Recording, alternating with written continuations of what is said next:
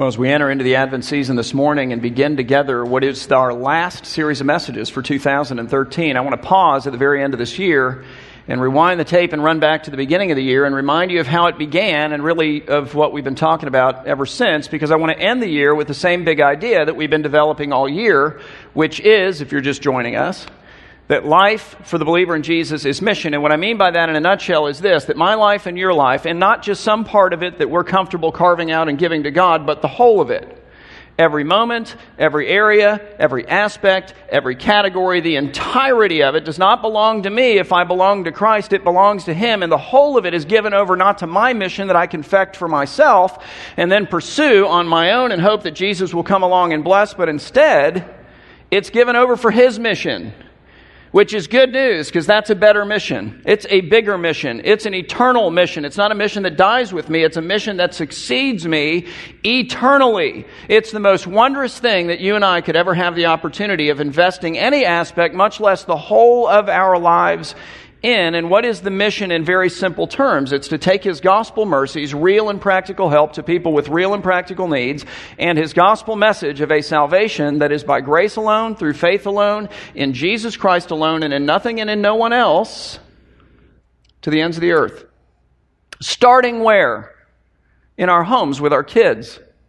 Or maybe for you with your parents starting with our husband, with our wife, and then emanating out into our greater family, and then emanating out into the places that we work and go to school, and then emanating out into our social circles and neighborhood, and then emanating out, reverberating through this city that God has placed us dead center in the middle of, and even beyond this city in places like Haiti and places like India, places that God has led us strategically as a church to develop partnerships with other really amazing ministries in life for the believer in Jesus' mission. And what I want to do as we close this year is look at that idea through the lens of Christmas, meaning through the lens of the one who is himself the invisible, eternal God, who through a supernatural conception clothed himself in our humanity and entered into this world as one of us.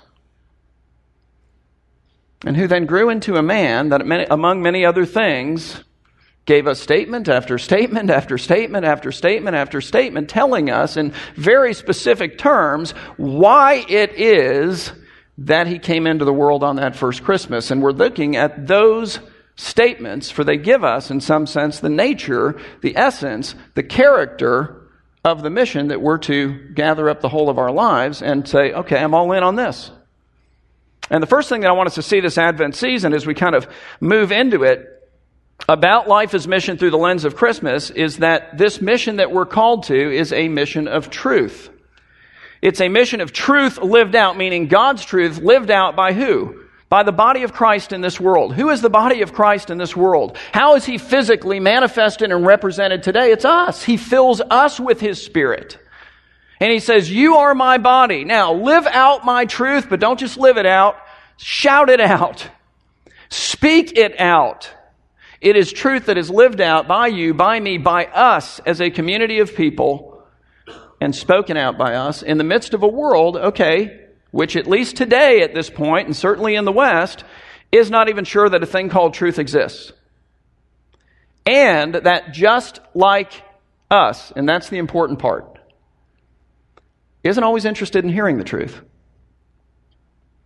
I'm going to tell you straight up, I'm not always interested in hearing the truth because the truth is painful, the truth is inconvenient, the truth calls me at times to do things I don't want to do, to be somebody I don't feel like I can be, to we're not always interested in the truth, and yet we are the ambassadors of truth. We are the emissaries of truth. We are the messengers of God's truth, and we are to message forth His truth, A, by the way we live, and B, by the way that we speak. So I want us to talk about truth today. And I want us to do it pun intended, truthfully.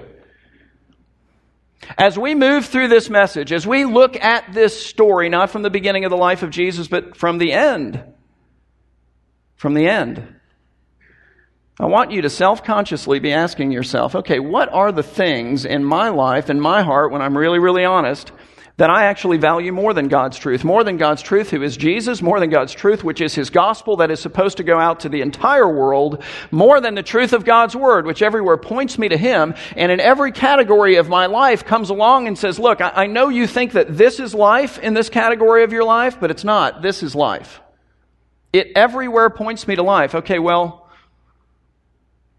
what are the things that I value more than God's truth? And, and here's what I want you to do, and you can do it mentally. I, I just want you to start making a list. So as we're moving through this message, and the Spirit comes along and goes, Yep, that's you, just, you know, write it down. And then the next thing. Because we all have one. We begin the Christmas season in John chapter 18, where Jesus, at the very end of his life, looks all the way back to the beginning of his earthly life. He's the pre existent God, but he did come into the world in space and time. So he looks back on that moment and he says, Okay, guys, you want to know why I came in? Let me give you the purpose. Here's a purpose statement. And he will tell us in this story why that is. John, who writes down the story, tells us this, beginning in verse 28. He says that then, meaning after the fully grown Jesus who came into the world on that first Christmas, had been arrested and falsely accused and charged and tried and convicted, get this, of a capital of offense, of one worthy of death by the Jewish religious leaders of his day. And why? Simple. Because they had a list. They had a list of things that they valued, frankly, more than the truth of God, who is Jesus, the truth of the gospel of Jesus, and the truth of God's word that everywhere pointed them well to Jesus and to all the ways of life. Because of their power, which he threatened, because of their position, which he threatened, because of their prestige, which he threatened, the adulation of men that they were not getting with him around, their wealth, which was all tied together in this deal. Because they valued those things, and Jesus was a threat to those things, and incidentally, Jesus is a threat to those things. He just flat out is. He comes to us and says, Hey, you know all that stuff? Just put them in there, put that in the bag, bring that to me. That's for my mission too. It's subordinate to what I want to do with you. These guys had constructed a life for themselves that Jesus threatened. And so here's what they want to do put the truth to death. Then those guys who valued God's truth less than, well, their list, led Jesus from the house of Caiaphas, where they had spent the whole night fraudulently trying him and finding him guilty, to the governor's headquarters there in Jerusalem, probably to the palace which was occupied, at least in that moment of time, by a man named Pontius Pilate, a man who, by the way, was on the hot seat with the Roman emperor largely as a result of his previous confrontations with this same group of people who now, with Jesus, come to him in an uproar and you have to understand that. There's a dynamic happening here. But why are they even bringing Jesus to Pilate? Because they want to put him to death. And for all of the self government that they were allowed to initiate and do on their own, the one thing they were not allowed to do was to condemn somebody to death and then actually execute them. They could condemn him to death, but they had to bring him to Pilate, to the Roman government, and the Romans had to put him to death. And so they bring Jesus to Pilate because they want to put the truth to death, and we'll see what Pilate does in a second. But I want you to think about the hostility in that statement. These guys are not just angry with the truth who is Jesus, they want to kill him. That's something. So if you're sitting around thinking, all right, well, what's my list? Because I'm supposed to be writing one. I mean, you know, I want to, I want to write it in invisible ink so nobody can see it. But I'm supposed to be writing one. Okay, here's a clue. Ask yourself, what is it about God's Word that makes you angry? What is it?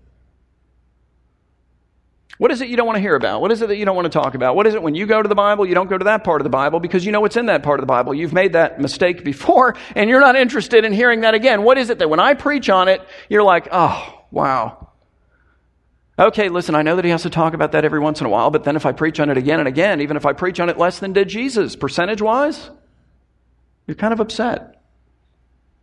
What makes you angry in God's Word? Because that is a pretty good clue to at least some of the things, maybe.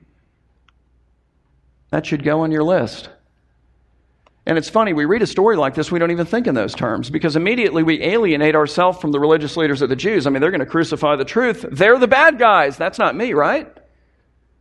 and we're made of the same clay. Don't run too fast away from them because there are things to be learned in them.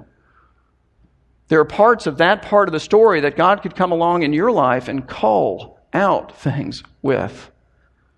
So, for the religious leaders of the Jews, okay, they had their list, and it included things like prestige and power and position and treasure. And so, having fraudulently found Jesus guilty of a crime worthy of death, not being able to actually put him to death, they bring him to Pilate. And we, John tells us in the second part of verse 28 that they bring him to Pilate early in the morning. So, they've spent all night with Jesus.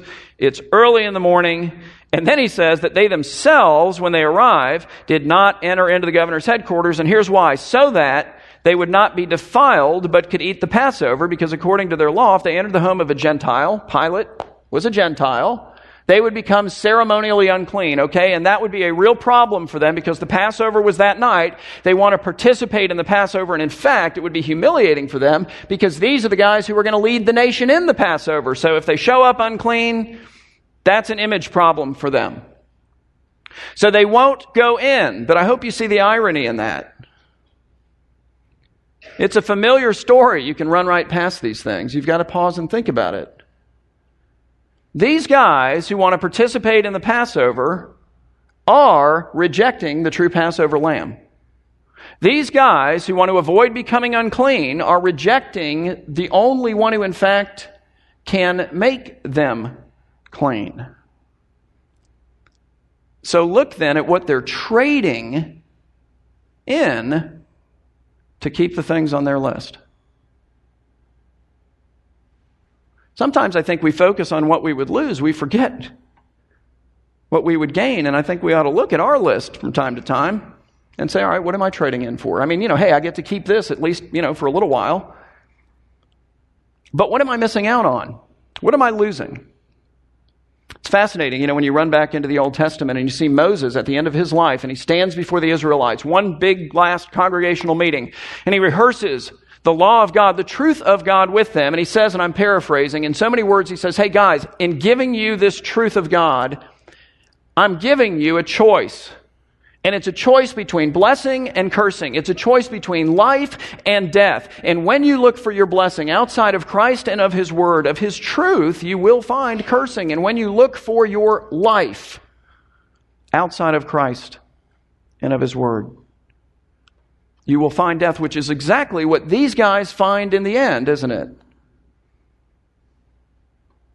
But the question isn't what will they find in their story. The question is, what am I going to find in my story? What are you going to find in your story? So since these guys won't go inside to see Pilate, John says, verse 29, so Pilate, again, who's on the hot seat, went outside to them. And he said to them, and the language matters. He says, What accusation do you bring against this man? And I say that it matters because it's technical legal language by which Pilate is announcing to everybody there that he is opening his own trial and he's going to conduct it. And this outrages these religious leaders who bring Jesus to him. And, and, and if I explain it to you, I think you'll understand why. It's outrageous to them because on the previous evening, just before they went to arrest Jesus. They came to Pilate and they filed the legal briefs and documents necessary for then having a hearing before Pilate in which they outlined the charges already against Jesus and by which they then asked Pilate for a cohort of soldiers, 200 to 600 soldiers, not a small request, so that they could use the Roman soldiers and employ them in capturing Jesus in the Garden of Gethsemane. And they know that Pilate already knows the accusations more than that. They know that Pilate already knows that they then took Jesus over to the house of Caiaphas, that they met as the Sanhedrin, as the highest Jewish court in all the land, and heard all the evidence, heard all the testimony, and already condemned him to death. And Pilate knows that they already condemned him to death, that that was their verdict, because otherwise, why would they bring him to them, to Pilate? They're just showing up for him to rubber stamp their decision. And they had every expectation to think that, well, you know, he would in fact do that, but he doesn't like them. And he doesn't trust them. And they don't like and trust him. And so he opens his own trial, and they are incredulous. He says to them, You know, what evidence, what charges do you bring against this man? And they answer him. They don't even answer the question. They just say, If this man were not doing evil, we would not have delivered him over to you. What are you doing? What's this all about? Are you kidding with this? We just spent all night dealing with this. And so Pilate said to them, Well, okay, then take him yourselves and judge him by your own law, knowing they've already done that. So, what is he doing? He's forcing them to admit that they need him. He's making them acknowledge his authority, an authority that they don't have. And that's in fact what they then do. It says the Jews said to him, resentfully, no doubt, it is not lawful for us to put anyone to death. But notice what John says next, because I think it's really big. He says this was to fulfill the word that Jesus had spoken to show by what kind of death he was going to die. For you see, when the Jews executed somebody, they didn't do it by way of crucifixion, they did it by way of stoning. So that sounds like fun, doesn't it? The Romans, however, did it by way of crucifixion, another really thrilling way to go. And the point is that Jesus had said, I will be crucified. So then, if what the Jews are doing is fulfilling the word of Jesus, and if what Pilate and the Romans now will do will fulfill the word of Jesus, who's in control? Is it the Jews? Is it Pilate? Or is it Jesus? It's evident, isn't it? And the deal is, he's not just in control of their lives and situations, he's in control of my life and situation and yours. And so if you're still sitting around going, hey, you know, Tom, you asked me to put this list together and I'm writing it in invisible ink, um, and you're still trying to figure out what to put on there, then ask yourself this question, and it's different. This question has to do with his control over your life. What is it about this life that Jesus has designed and given to you because he's in control that makes you angry with him? How do you feel ripped off? How do you feel deprived? What is it that the way He's designed your life, okay, has so threatened something that you so cherish that you're angry about it? What is it? Is it your comfort? And He has designed uncomfortable seasons for you, and maybe you're in the midst of one? Is that it? Is it your wealth? You have less of it than you used to? And because your image and your identity was attached to it, not only has your net worth gone down, your self worth has gone down. And He's breaking you and calling you to find your identity in Him. But you know what? It's uncomfortable. And there are two ways I can react I can run to Jesus, or I can put my fist in His face. Is it the way that you think that your life was supposed to go? You know, like as you look back on it now and you go, good grief, this is, you know, this is not my beautiful house and so forth. This is not what I thought it would be. Is it that he's deprived you of the kind of life that in your heart of hearts, if you're really honest, even though you know it violates your good theology, you really deserve? Is that it? What is it about this life that Jesus has designed and given to you because he's in control? That makes you angry, and whatever it is, you know, write it in invisible ink or whatever on your list. Put it down. Own it. Consider it and realize that the remedy is not coming to love your comfort or your money or your whatever, your status, whatever it is, less. The remedy is coming to love Jesus more. It's to get rid of the fist in the face and to come to Him in brokenness and repentance. So John tells us, verse 33, that Pilate, having had it out with the religious leaders of the Jews outside of his palace, then entered into his headquarters again, and he called for Jesus to come inside so that he could question him privately. And he said to him, Are you the king of the Jews? Now, where did he get that if not from the legal briefs filed the, the night before? I mean, that wasn't part of the conversation, at least in the narrative that we're given. And why is that important? It's significant because if there was one thing that the Roman emperor would not tolerate, it was a rival king. Rival kings were executed. It was a very simple equation. And so if that's what Jesus is claiming, Pilate's in a bind. But if not, well, then maybe Pilate can stick his finger in the eye of the Jewish religious leaders anyway. And so Pilate, who is more concerned with his ability to carry out his spite, he's more concerned with his ability to keep his job and save his life than he is with the truth of God, who is Jesus, of the gospel, of the Word of God.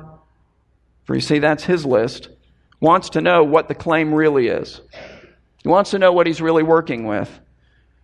So Pilate entered his headquarters again, and he called Jesus to come inside with him. And then, outside of the presence of Jesus' accusers, he said to him, Are you the king of the Jews? Because, you know, if that's what you're claiming, I don't have a lot of space here to operate. Are you the king of the Jews? And Jesus answered, Do you say that of your own accord, or did others say that to you about me? In other words, is the Spirit of God revealing to you that I'm not just a king, I'm the king, and I'm not just someone else's king, I'm your king? Or is this an idea that these guys have planted in your head and you're just trying to flesh it out with me? And Pilate answered, Am I a Jew? Your own nation and the chief priests have delivered you over to me. So what have you done to cause all of this uproar? I don't care about you. I just care about this situation and what I can do to stick it to these guys, if at all possible. And so Jesus answered and said, My kingdom. And if you're thinking, you realize, hey, wait a minute. If you have a kingdom, then you therefore then must be a king. So he is claiming to be a king. But his kingdom is not a threat to Caesar. He says, My kingdom is not of this world, so Caesar doesn't need to worry about it. And here's the proof. If my kingdom were of this world, my servants would have been fighting that I might not be delivered over to the Jews, but my kingdom is not from this world, and so therefore it's not advanced by the weaponry of this world. It's not advanced by the sword and the shield and the spear and the horse and the gun and the whatever. Think about the way we seek to advance God's kingdom. And think about what Jesus tells us about how to advance God's kingdom. How is it advanced? It's advanced by God's truth, lived out and spoken out by God's people. It's the sword of the word that Christ and his people wield in the midst of the world. He says, If my kingdom were of this world, my servants would have been fighting. But you, you notice that they're not. They would have been fighting that I might not be delivered to the Jews, but, but they didn't. But my kingdom, he says, is not from this world. And then Pilate said to him, So you are a king? And Jesus answered, and it's very awkwardly translated, You say that I am a king. What it means is, You are correct in saying that I am a king. And now let me tell you how I advance my kingdom. He says, For this purpose I was born, and for this purpose I have come into the world. Now, what is that? That's Christmas. And here's the purpose to bear witness to the truth. The truth about God, Jesus is saying. The truth about me, he's saying. The truth about the Spirit. The truth about sin. The truth about judgment. The truth, truth about grace and mercy. The truth about heaven and hell. The truth about what really matters, what life to live for. Truth upon truth upon truth upon truth. And then listen to what he says next because it's at the heart of what we're talking about. He then says, Everyone who is of the truth listens to my voice. And that doesn't mean hears what I say, understands it intellectually, and goes, I think I get it. To listen to the voice of Jesus is to follow him. To listen to the voice of Jesus is to put yourself under what he says. To listen to the voice of Jesus is to submit to his truth. It is to live in obedience to his word. And he doesn't say, you know, almost everyone who is of the truth listens to my voice. In fact, like we're up to like 80% this year, and Father, Son, and Holy Spirit have been working on this new marketing plan, and we're re-imaging the whole deal, and we're hoping to capture a greater market share. We're gonna, we're shooting for 85% next year, and that's gonna be a new record.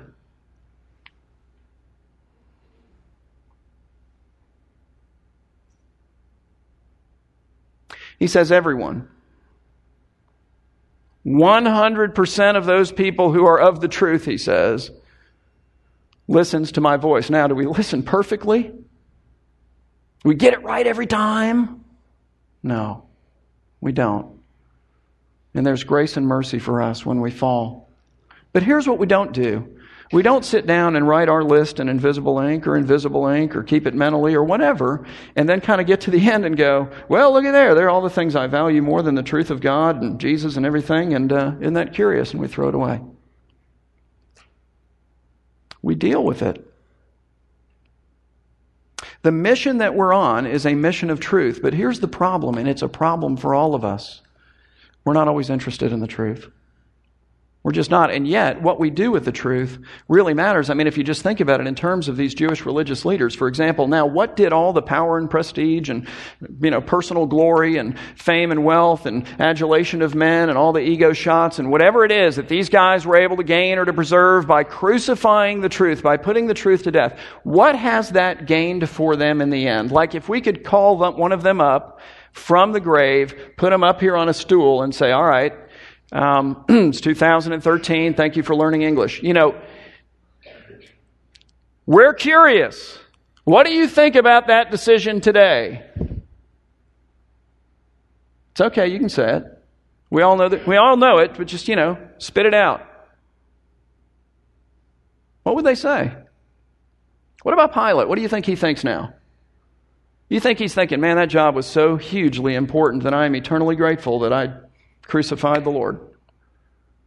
I saved my rear on that occasion, lived on to be the governor for a few more years only. Man, sticking it in the eye of the Jewish religious leaders was sweet. I think we need to think in those terms. You know, we've got to stop and say, you know, in the end, what am I going to think?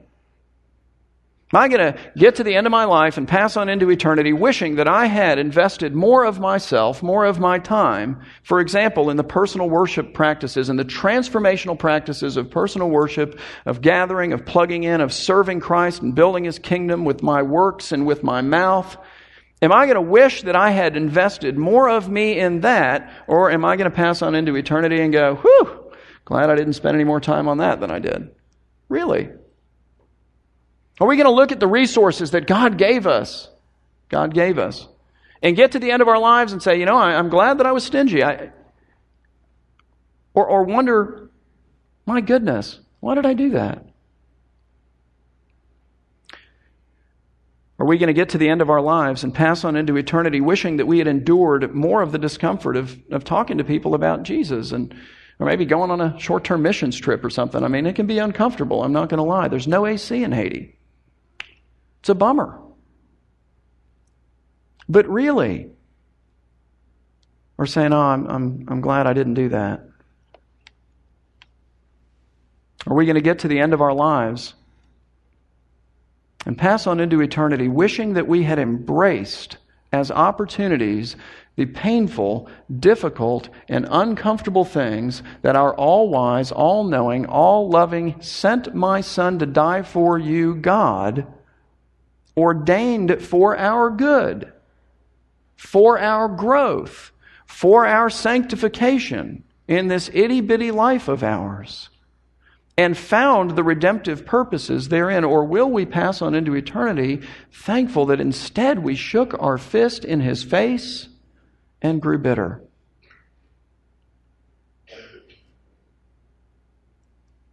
Will we wish we pursued purity more than pleasure, or the other way around, gone deeper into sin, or found a way of escape?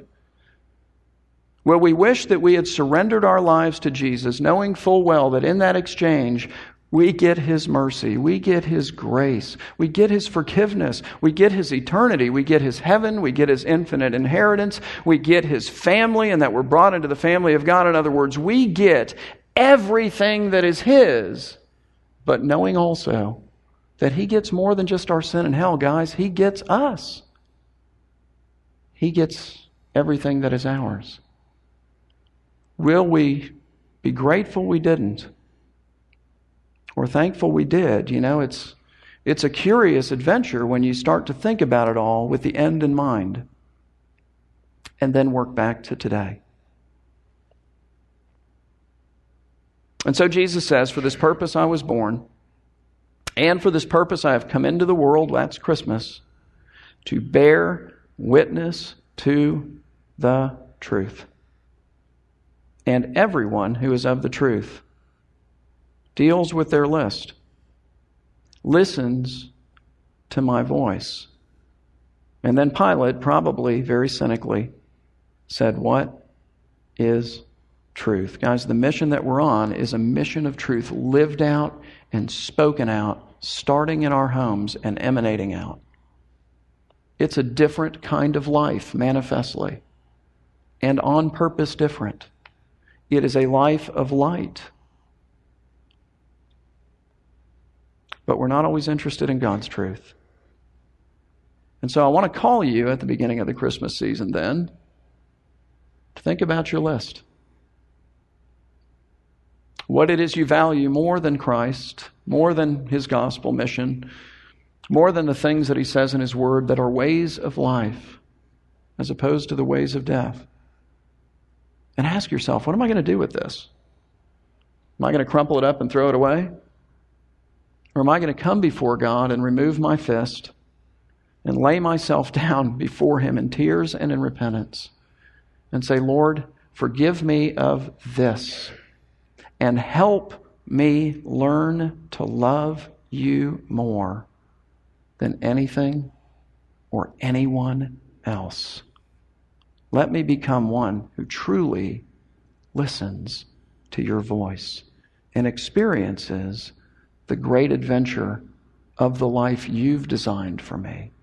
That's my hope and prayer for us as a church and for you individually. Okay? Let's pray.